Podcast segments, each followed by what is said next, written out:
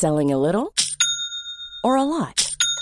Shopify helps you do your thing however you cha-ching. Shopify is the global commerce platform that helps you sell at every stage of your business. From the launch your online shop stage to the first real life store stage, all the way to the did we just hit a million orders stage. Shopify is there to help you grow. Shopify helps you turn browsers into buyers with the internet's best converting checkout.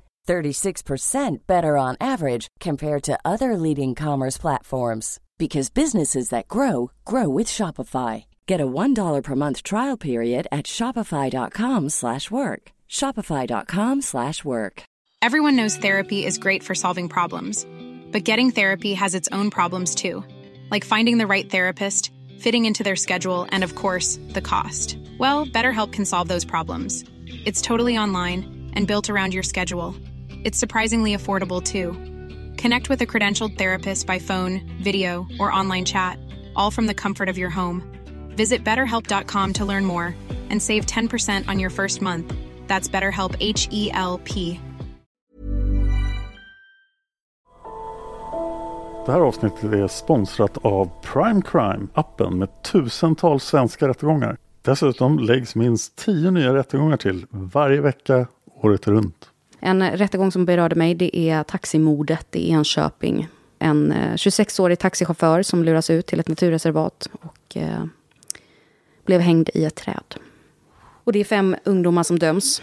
En 16-årig flicka och fyra unga bröder. En rättegång jag tyckte var väldigt fascinerande var föräldrar tvingade sin dotter att dricka ättika. Så otroligt galet. Prime Crime erbjuder även en tre dagars gratis provperiod. Och skulle du välja att bli prenumerant så erbjuder de antingen månadsbetalning för 99 kronor i månaden eller ett reducerat pris på två månader vid årsbetalning. Du kan avsluta när du vill. Tack Prime Crime. Tack så mycket Prime Crime. Hela vår sommarspecial om Richard Chase, vampyren från Sacramento, finns att lyssna på redan nu på patreon.com. Gå in på patreon.com, sök på Mördarpodden och stötta oss med en valfri summa per avsnitt för att få tillgång till alla sex delar helt reklamfritt. Det dras endast pengar för max ett avsnitt i veckan och gör vi fler än så så dras inga pengar för de övriga. Om du inte vill eller har möjlighet att stötta oss på patreon.com så släpps en ny del varje söndag här i Mördarpodden.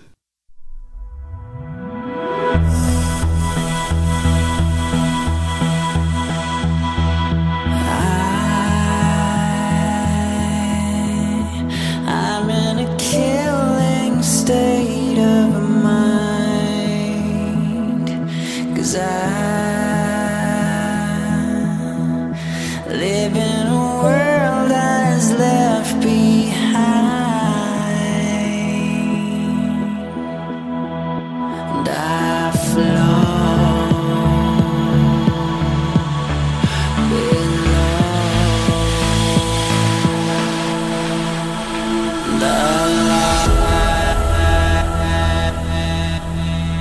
Du lyssnar på Mördarpodden. En podcast av Dan Hörning och Josefin Måhlén. Intro och bakgrundsmusik görs av Erik Segerstedt. Välkommen till Mördarpodden och del fyra av Richard Chase. Nu är vi halvvägs. Ja, mer än halvvägs. Ja, så fort jag börjar prata så är vi mer än halvvägs. Det här avsnittet har skrivits av Camilla Söderlund, så tack Camilla. Tack Camilla. Det här har varit en upplevelse utöver det vanliga. Som ni märkte behövdes det varningar, så här kommer de. Varningar för skildringar av väldigt grovt sexuellt våld, grovt våld mot barn, kannibalism, nekrofili och jättemycket djurplågeri. Kommer du ihåg det sista som hände i förra avsnittet? Mm, mycket väl. Vi lämnade David Wallin där. Och det var ju eh, Theresas eh, make då. Ja. Och Theresa hade råkat ut för Richard Chase eh, våld. För att Richard har ju fått för sig att han ska döda en människa nu. Han har ju hållit på och plågat och dödat djur jättelänge. Och han har ju dödat en annan människa när han åkte förbi med bilen och sköt. Han sköt Ambrose Griffin på uppfarten utanför Ambrose hus. Precis. Men nu ska han döda igen och han väljer ut ett offer. Så vitt jag vet så är det slumpmässigt valt. Det är en 22-årig tjej. och hon ska ut med soporna och han kommer till platsen och skjuter henne med tre skott. Ett i, ja, jag, jag, jag antar att hon tar upp handen och försöker, Ja, hon höll upp händerna för att avvärja faran. precis. Det Men gick han, inte så bra. nej, han skjuter och skottet går igenom hennes hand och in i hennes hals. Och sen skjuter han mot hennes huvud och sen skjuter han även ett eh, skott mot hennes tinning när hon ligger där medvetslös på marken. Och det här är det dödande skottet. Sen så tar han upp Theresa, eller tar upp, men han eh, släpper iväg Theresa. Han... eh, Vi, vi hänvisar till förra avsnittet för de detaljerna vad jag sen tycker jag. Jag Ja, inte dra det igen. nej, nej, tack. Man ser här en ganska tydlig eskalering också. Hur första mordet var att han körde förbi Ambrose och sköt honom. Men i det här fallet så fick han ju en kropp att laborera med. Så här, men stackars David vet alltså inte vad som har hänt än. Utan han står där i hallen. Han har parets chefer hos sig. Han tycker konstigt, det är sopor i hallen. Och han ser också mörka fläckar på hallmattan. Han tänker att det är säkert olja eller någonting som har läckt från soporna. Så han fattar inte att det är blod. Så han kliar hunden bakom örat och frågar var Matte är någonstans. Men hunden har inget svar. Då ropar han efter Theresa på nytt. Men hon svarar inte. Så han bestämmer sig för att följa efter spåret av oljefläckar. Men det är ju spåret av Theresas blod. Chefen följer efter. Och de går in i sovrummet. Och där hittar David Theresa död på golvet. Han blir svårt chockad. Men han lyckas ändå kontakta polisen. Det måste vara en fruktansvärd syn som han ser där. Men det kanske du kommer till. Nej, jag tänkte inte beskriva det mer än så. Men vi vet ju vad, vad Richard har gjort med henne. Ja, och för Och det här är ju liksom hans fru. De kan inte varit gifta särskilt länge. Liksom, de är jättekära. Ja, De skulle bilda familj och nu har någon dissekerat henne ja, i deras sovrum. hela kroppen. Det är som en mardröm. Först på plats av poliserna är Ray Biondi. Han var med tidigare också. Han har med sin kollega Wayne Irie. De fick på polisradion höra att en ung kvinna hade hittats mördad. Och eh, de spärrar av huset och tillkallar kriminaltekniker. När du sa att han var med förut. Var Mm, han var han... med vid Ambrose. Ja, okej. Precis, ja, okej, ja. Tänkte om det var han som hittade han i öknen och sprang naken. Men Nej, det det var- är ju på ett helt han. annat ställe. Så Ja, det var precis. förmodligen inte han. Eh, Det första som hittas är den 22-kalibriga kulan som Richard la i brevlådan. In i huset hittas stora mängder blod på golvet och mattorna. Och det mesta förstås runt Theresas döda kropp i sovrummet. Det här påverkar poliserna enormt. Även om Ray Beyond är en mordutredare så har han inte sett någonting sånt här. Och varje polis som kommer in blir förvarnad om alltså vad de kommer att få se. Men det går inte att förbereda dem för den här synen. Eh, Wayne Irie alltså Ray Biondis kollega, blir intervjuad i dokumentären Serial Killer Richard Chase. Och där beskriver han mordet på Theresa som en ren slakt av ett bytesdjur. Han säger att han aldrig kommer glömma skräcken som han såg i hennes döda ansikte. Och bilden av Theresa Wallins ansikte förföljer honom än idag. Men det här är ju ingen ninjamördare som har slagit till. Det kryllar av spår. Poliserna hittar ett tydligt skoavtryck i blodet vid Theresas kropp. De hittar en tom blodig yoghurtbägare. Och de drar ganska fort slutsatsen att någon har druckit blod ur den. Det finns också andra spår i blodet under kroppen. Det finns ringar. Vilket ser ut som att mördaren har placerat en hink på golvet bredvid kroppen. Men de kan inte hitta någon hink. Det finns även spår av blod i badrummet. Och allting är väldigt rörigt och kaotiskt.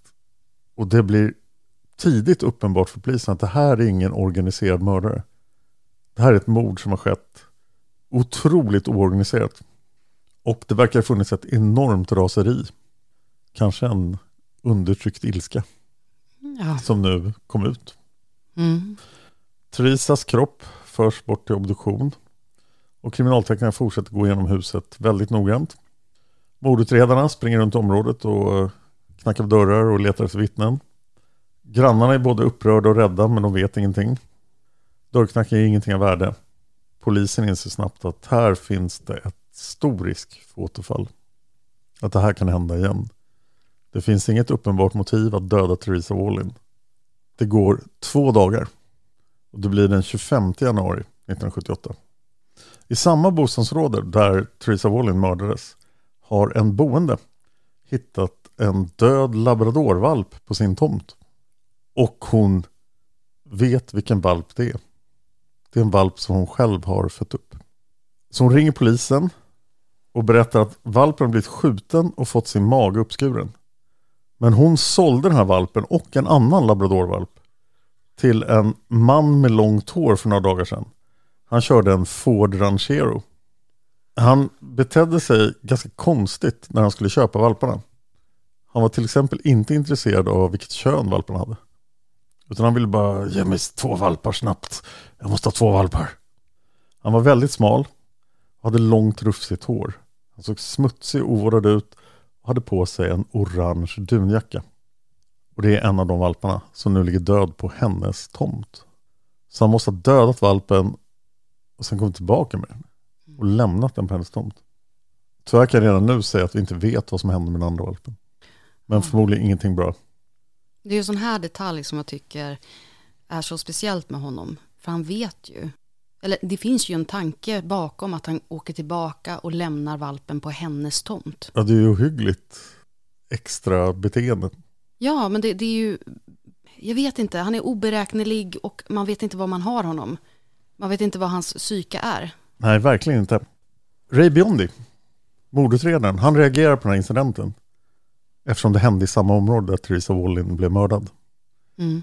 Så han åker till huset själv och pratar med kvinnan. Han känner igen den här beskrivningen. Det är många som har ringt in angående den här konstiga mannen i den orangea dunjackan.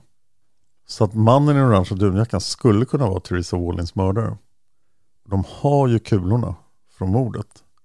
Och därför konfiskerar då Ray Biondi kulan som dödade valpen och vill att den ska testas mot mordkulorna. För då vet de ju att det var han som mördade Theresa Wallin och då har de ett signalement på honom. Nästa dag är obduktionen av valpen klar. Och ingen hel kula har påträffats. Kulan måste ha splittrats. Men det finns delar av en kula från ett 22 kalibrigt vapen. Det vill säga samma kaliber som mordkulorna på Theresa Wallin. Så Ray Biondi kan inte bevisa det nu, men han blir övertygad om att det är samma person. Att den här mannen i orange dunjackan är Theresa Wallins mördare. Var det någon som hade sett en man med orange dunjacka med fläckar på i, närheten av eh, Theresa? Ja, i området Ja. som hade gått runt och känt på dörrar och så här, men ingen hade sett det i direkt anslutning till Nej. Theresa Wallins hus. Men då vet han ändå om att det är den personen som han har Ja, lite ögon nu är han helt övertygad om att det är det. Mm. Eh, men det tar lite längre tid att obducera Theresa Wallin. Men senare samma dag är den obduktionen också klar. Och då visar det sig att det inte är ett mord. Det är två. För hon var gravid i sjätte veckan. Nej. Det konstateras också i obduktionsrapporten att det inte fanns några tecken på sexuellt våld. Men eh, deras första barn då dog samtidigt som henne. Och Richard Chase lugnade inte ner sig utan eh, tidigt på morgonen den 27 januari 1978 på Merriwood Drive i Sacramento händer nästa incident. Det här är 1,9 kilometer från Theresa Wallins hus. På Merriwood Drive bor den 38-åriga singelmamman Evelyn Miroth tillsammans med sina två söner Vernon 13 år och Jason 6 år. Men Evelyn har fått ansvar för sin brorson också. Han är bara 22 månader. David Ferreira. Snart ska David fylla två så vi kan kalla honom för en tvååring. Så Evelyn är hemma med tre barn. 13-åringen, 6-åringen och en tvååring. Klockan 9.05 på förmiddagen kommer Evelyns vän Dan Meredith över. Evelyn håller på att packa till Jason, Jason, sexåringen. För Jason ska nämligen följa med en kompis familj till Sierra Nevada. Alltså bergskedjan i Kalifornien. Förmodligen har de en stuga där. Vernon är inte hemma. Evelyn frågar Dan då om han kan åka till affären och köpa några saker som Jason behöver ha med sig på den här resan till Sierra Nevada. Och Dan säger att det är inga problem. Han springer gärna ut och köper lite saker till Jason. Så Dan går ut genom husets bakdörr. Men han tänker han är snabbt tillbaka från affären så att han behöver inte be Evelyn att låsa dörren. Han har ingen nyckel själv, han kan inte låsa den.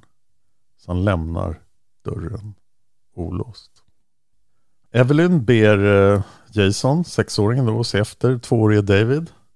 Medan hon tar ett snabbt bad. Så Evelyn badar. Kompisen Dan är ute och springer för handlar. Och sexåringen sitter och ser efter tvååringen. Och då kliver Richard Chase in genom bakdörren. Han stänger tyst bakom sig. Och det första han hör är att någon håller på att tappa upp ett bad. Så han rör sig så tyst han kan mot badrummet. Han gläntar på badrumsdörren med sin pistol. Han kikar in genom dörröppningen och ser Evelyn sitta naken i bakhåret. Men hon märker inte honom. Så han har gott om tid på sig att sikta med pistolen och sen skjuter han henne i huvudet. Det här skottet är omedelbart dödande. Så Evelyn vet aldrig vad som hände henne. Och en liten tröst är att Evelyn aldrig fick veta vad som hände hennes familj.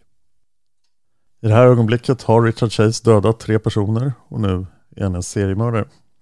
Enligt vår definition. Men eh, Richard är förstås inte klar än. Utan nu har han ju en kropp. Så han måste släpa upp Evelyn ur det blodiga vattnet och in i sovrummet. Och upp på sängen. Och vad som händer de följande minuterna efter det är oklart. Sexårige Jason hör förmodligen skottet. Men vi vet inte det. Men Jason verkar ha förflyttat sig till sovrummet. Kanske begav han sig till sovrummet när han hörde skottet för att han blev rädd. Och han dit före Richard Chase. Eller så kom han dit när Richard Chase redan var i sovrummet med hans döda mamma. Men så fort Richard möter sexårige Jason så skjuter han honom i huvudet med två skott på nära håll. Och Jason dör också. Nästan omedelbart. Nu har Richard två kroppar. Evelyn och Jason i sovrummet. Man borde ju kunna se om han kom in efteråt eller innan beroende på vart man hittar honom någonstans. Tänker jag. Källorna uppger inte det. Nej. Så pass att man kan bestämma ordningen. Hey, I'm Ryan Reynolds. Recently, I asked Mint Mobile's legal team if big wireless companies are allowed to raise prices due to inflation. They said yes. And then when I asked if raising prices technically violates those onerous two year contracts, they said, What the f are you talking about, you insane Hollywood ass? F- So to recap, we're cutting the price of Mint Unlimited from $30 a month to just $15 a month. Give it a try at mintmobile.com slash switch. $45 upfront for three months plus taxes and fees. Promo rate for new customers for limited time. Unlimited more than 40 gigabytes per month. Slows. Full terms at mintmobile.com. Hey, it's Danny Pellegrino from Everything Iconic. Ready to upgrade your style game without blowing your budget? Check out Quince. They've got all the good stuff shirts and polos, activewear, and fine leather goods, all at 50 to 80% less than other high end brands. And the best part? They're all about safe, ethical, and responsible manufacturing. Get that luxury vibe without the luxury price tag. Hit up quince.com slash upgrade for free shipping and 365 day returns on your next order. That's quince.com slash upgrade. Millions of people have lost weight with personalized plans from Noom, like Evan, who can't stand salads and still lost 50 pounds. Salads, generally, for most people, are the easy button, right? For me, that wasn't an option. I never really was a salad guy. That's just not who I am. But Noom worked for me. Get your personalized plan today at Noom.com. Real Noom user compensated to provide their story. In four weeks, the typical Noom user can expect to lose one to two pounds per week. Individual results may vary. Men Richard går ut ur sovrummet för nu måste han hämta en kniv. När Richard befinner sig i köket och tittar efter en kniv så hör han hur bakdörren öppnas. Och det är Dan som kommer tillbaka med matvarorna. Eller vad det nu var som han behövde köpa till Jasons utflykt. Richard inser att någon har kommit in i huset så han smyger ut mot bakdörren med draget vapen. Och Dan och Richard möts där. Och innan Dan ens hinner förstå vad som händer så blir han skjuten i pannan och avlider omedelbart. Han blev 51 år gammal. Nu har Richard Chase mördat tre personer i huset. Och då skär ett barnskrik genom tystnaden. Den tvåårige David gråter. Richard följer ljudet av gråten. och hittar tvåårige David i en spjälsäng. Richard går fram till sängen, trycker pistolen mot pojkens huvud och skjuter två skott i snabb följd. Och nu är det ett massmord. David Ferreira blev två år gammal. Ja, inte ens det han Ja, nästan två år gammal. Och nu har Camilla skrivit Extra varning för det som kommer nu. Så lyssna inte på det närmaste stycket. Alltså varför lyssnar ni på Richard Chase egentligen? Lyssna inte på det här. Det här är alldeles för obehagligt. Lyssna på Sova med Dan istället. Jag pratar om moln och eh, katter. Katter som inte blir mördade och får sitt blod utsuget Ja. utan är, är gulliga. Mm. Richard går till köket och tar två knivar. Sen går han tillbaka till sovrummet och sätter sig gränsle över Evelyns döda kropp. Han hugger kniven djupt in i bukens övre del så pass att hela knivbladet går in. Ända ner till skaftet. Sen drar han kniven neråt med båda händerna och öppnar hela magen från bröstbenet hela vägen ner till naveln. Sen gör ett snitt tvärs över bukens nedre del och då är det fritt fram att dra ut alla tarmar och övriga organ. Precis som med Theresa Wallin hugger Richard besinningslöst i Evelyns alla organ upprepade gånger. Han avlägsnar båda njurarna och levern. Han tittar på levern och sen skär han bort en bit av den och äter upp den. När bukhålan är tömd på organ samlar Richard ihop så mycket blod han kan i en hink. Det är högst oklart om han har tagit med sig hinken eller om han har hittat den i huset. Men jag antar att han har hittat den i huset. Efter det vänder Richard på Evelyns kropp och eh, riktar en serie hårda hugg mot hennes anus. Men eh, det blir liksom området runt det för att det är så våldsamma hugg. Ett knivhugg går ända in i livmodern och orsakar en djup sårhåla. Och då drar Richard av sig byxorna och äntligen har han stånd. Så han för in sin penis i knivsåret och för första gången kan han fullborda så att han får utlösning. När han är klar med det vänder han tillbaka kroppen på rygg och då skär han av Evelyns hals och karvar ut ett öga. Camilla har skrivit Den extra varningen fortsätter. Richard går tillbaka till rummet med spjälsängen. Där då tvåårige David ligger död. Han tar med sig Davids kropp till badrummet och där klyver han Davids huvud och skär ut delar av hans hjärna. Hjärnsubstans faller ner i det blodiga vattnet i badkaret som ju fortfarande är kvar där. Och då knackar det på ytterdörren. Richard grips av panik. Han tittar ut genom fönstret och ser att det är en liten flicka som har knackat på. Hon ser ut att vara runt sex år gammal. Det är grannens dotter som har skickats över sina föräldrar för att se varför inte Jason kommit över. Han skulle följa med dem på semester. Klockan är nu över tio och familjens bil står startklar för resan mot Sierra Nevada. Richard tar Davids kropp igen och bär tillbaka den till sovrummet. Han har samlat ihop blod i sin hink. Och nu står han med hinken i handen och väntar på att flickan ska gå iväg. Under 45 minuter har alltså Richard dödat fyra personer. De har dödat sex personer totalt och han är både en seriemördare och en massmördare. Flickan ser att någon rör sig in i huset. Men ingen öppnar. Så hon går tillbaka hem för att berätta det för sina föräldrar. Under tiden har Richard tagit bilnycklarna från Dan Merediths ficka. Och eh, smugit ut ur huset och stulit Dans röda kombi. Man har tagit med sig hinken med blod. Och tvåårige Davids kvarlevor. Flickans föräldrar blir oroliga och går till Evelyns hus och ser om någonting har hänt. De knackar på men ingen svarar och till slut känner de på ytterdörren. Den är olåst. När de öppnar dörren ser de direkt Dan Merediths döda kropp. De bestämmer sig för att inte gå in i huset utan kontakta polisen omedelbart, vilket ju är korrekt beteende i det här fallet. Klockan 10.43 får Ray Biondi in larmet. Tre döda kroppar har hittats i en bostad på Marywood Drive. Och därför kallas då han in eftersom han är mordutredare. Han och hans kollegor är snabbt på plats. Det blir kriminaltekniker och rättsläkare kommer dit också. Ray Biondi har senare intervjuats. Han beskrev den här brottsplatsen som ett fruktansvärt blodbad. Och inne i huset hittar polisen tomhylsor efter ett 22-kalibrigt halvautomatiskt vapen.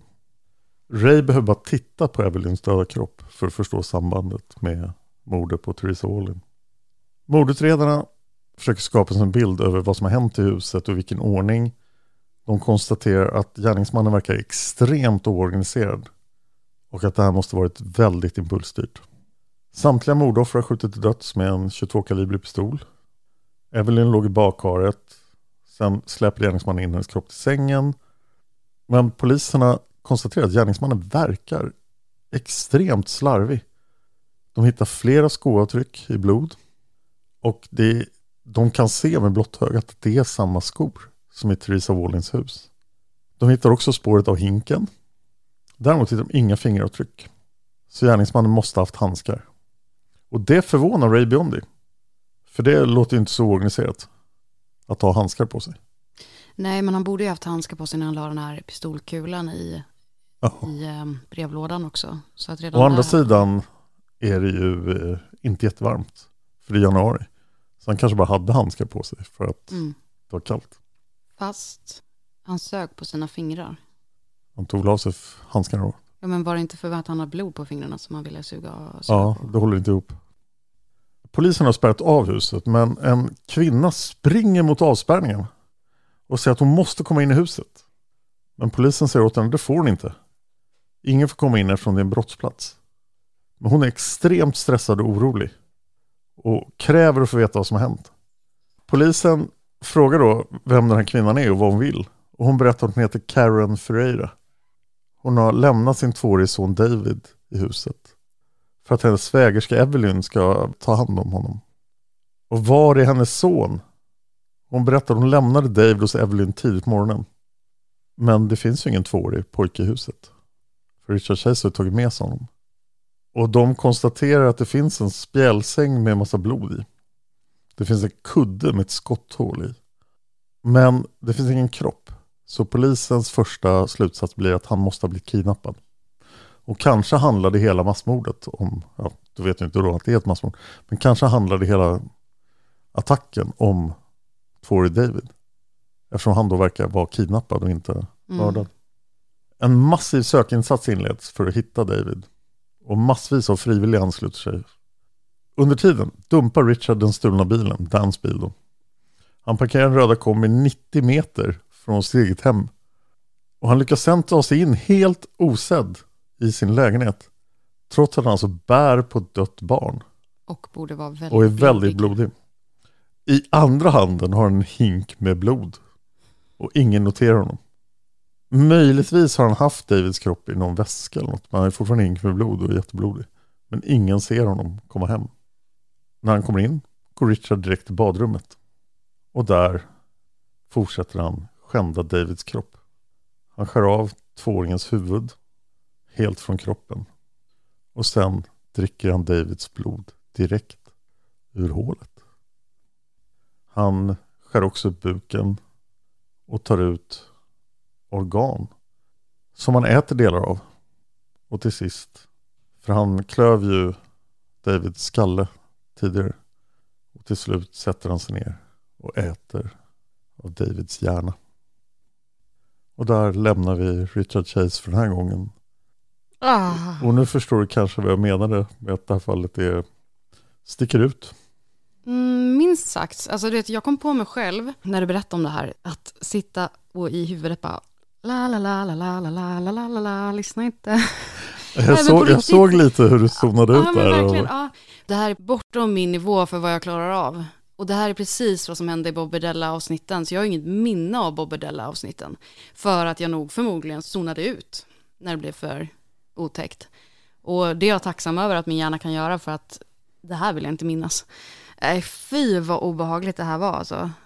Usch. och man kan ju tänka sig att en bidragande orsak till att de inte fick fast Sterons var ju att de var upptagna med det här. Ja. Och det är bara några dagar senare som uh, Maggiore-morden sker. När Aarons dödar Brian och Katie Maggiore. Den 2 februari 78. En tanke som slog mig också, det var ju det här att han går omkring och känner på dörrar om de är öppna eller inte. Och i Mm. den här familjen så var det en dörr som var öppen. Ja. Men tänk också hur många andra scenarion som skulle kunna ske. Men som inte skedde på grund av att dörren var låst. Lås alltid dörren. Ja, är lärdomen du ska ta med dig av det här avsnittet. ja verkligen. Lämna aldrig dörren olåst. Men också att de människorna som hade låst dörren där lever ju i en ovisshet. Att det hade kunnat vara jag. Ja. Och det är säkert ja, 20, 30, 40 dörrar han kände Ja. på innan han hittade den olåst. Och vad hade hänt om de bara hade låst? Då hade det här aldrig hänt. Ja, det är nog svårt att alla att alltid lyckas låsa alla dörrar. Det är så oerhört otäckt när det är alltså en handling på en sekund som hade kunnat avgöra alltihop. Ja. Hade de låst? Det är därför det är så lätt att bara låsa dörren. Lås alltid dörren. Ah, Ja, och vi har två delar kvar. tusen tack Camilla. Det här är en resa som jag hoppas att jag ska kunna glömma. Men jag är nog ensam om att kunna glömma det här. För alla andra så är det nog en eh, resa de sent kommer att glömma. Planning for your next trip? Elevate your travel style with Quince. Quince has all the jet setting essentials you'll want for your next getaway, like European linen, premium luggage options, buttery soft Italian leather bags, and so much more. And is all priced at 50 to 80% less than similar brands. Plus, Quince only works with factories that use safe and ethical manufacturing practices. Pack your bags with high-quality essentials you'll be wearing for vacations to come with Quince. Go to quince.com slash pack for free shipping and 365-day returns. Without the ones like you, who work tirelessly to keep things running, everything would suddenly stop. Hospitals, factories, schools, and power plants, they all depend on you. No matter the weather, emergency, or time of day, you're the ones who get it done. At Granger, we're here for you with professional grade industrial supplies. Count on real time product availability and fast delivery. Call clickgranger.com or just stop by. Granger for the ones who get it done. Okej, jag ska säga någonting som eh, jag inte vet om ni kommer tycka är bra eller dålig nyhet, men det kan vara bra att veta. Okej. Det blir inte värre än så här i alla fall. Det blir I de inte två det. sista avsnitten. Nej, Det blir inte värre. Åh gud, det här, det här är det lov. värsta han gjorde. Oh, men mixen då? Mm, vi får se. Det har inte hänt än, eller? Jag börjar tro att mixen är ett rykte. Mm. Oj, oj, oj, oj. Ja, okej. Nu är jag taggad på de två nästa delar, för nu vill jag att han sätts till rätta. Ja, men det enda rimliga då vore ju att han får sluten psykiatrisk vård i all evighet. Ja, men det kanske inte är så himla fel. Men eh, jag tror att om polisen tar en person som gjort allt det här, då kommer ju folk att vilja att han ska ha dödsstraff. Och Richard Chase har varit dum nog att begå alla de här brotten precis när Kalifornien har återinfört dödsstraffet. Så dödsstraff är en grej i Kalifornien när de här brotten begås. Mm. Och det är dessutom inte, det är så pass tidigt att ingen vet hur tandlöst dödsstraffet kommer att bli i Kalifornien. Utan här är dödsstraff högst verkligt. Mm. Det finns och då kan man ju resonera så att om man inte ska ge en person som gjort sådana här saker dödsstraff, vem ska man då ge dödsstraff? Det kommer folk att argumentera för. Ja, Mördarpodden är ju eh, lite egen skulle jag säga på att ge ut väldigt osensurerat material. Det skulle jag säga i alla fall. Jag vet inte, nu lyssnar inte jag på jättemånga svenska poddar, men Och definitivt i Sverige. ja, i Jag. Sverige tänker jag på. Ja. Mm. Det är välskrivna avsnitt, fantastiska manusförfattare och det är mycket detaljer. Så tycker ni om det som vi gör här på Mördarpodden så stötta oss på Patreon, patreon.com och sök på Mördarpodden. Det känns ju konstigt nu efter allt det här, men jag hoppas att ni har en trevlig sommar. Det är varmt och skönt. Det är ingen som suger blod och kaniner eller äter tvååringars hjärnor. Ja, Be- berätta för oss vad ni gör medan ni lyssnar på Mördarpodden. Om ni kanske tar disken eller är ute och solar, kanske är på någon ö någonstans. Vi vill veta. Så länge ni inte suger blod och kaniner. Ja, nej, det vill vi Det vill inte. inte veta. Nej, det vill vi inte veta. För det, det är lite härligt. Jag har ju fått höra att många lyssnar på oss när de ska sova. Och det gör mig jätteglad. För att jag behöver ju lyssna på någonting när jag ska somna. Jag somnar så tryggt när jag lyssnar på någonting. Samma här.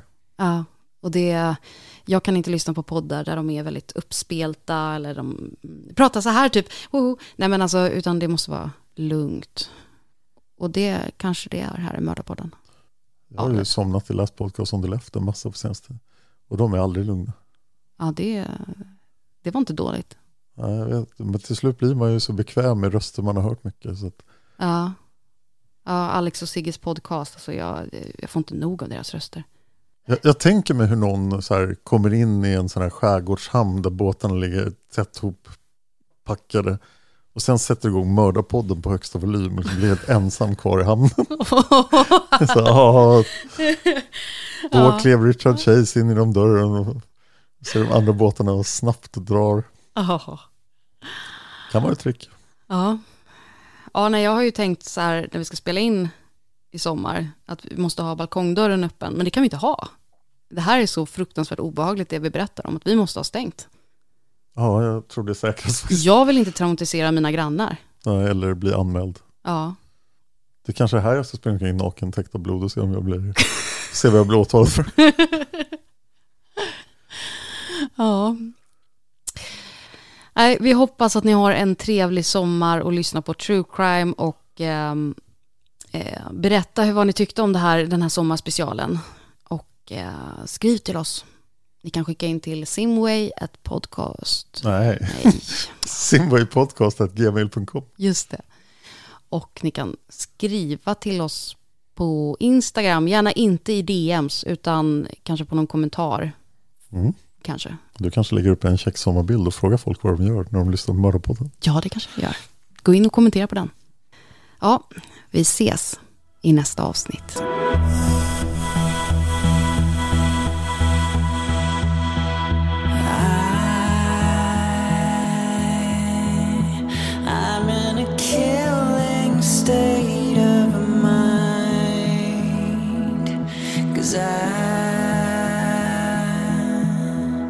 I live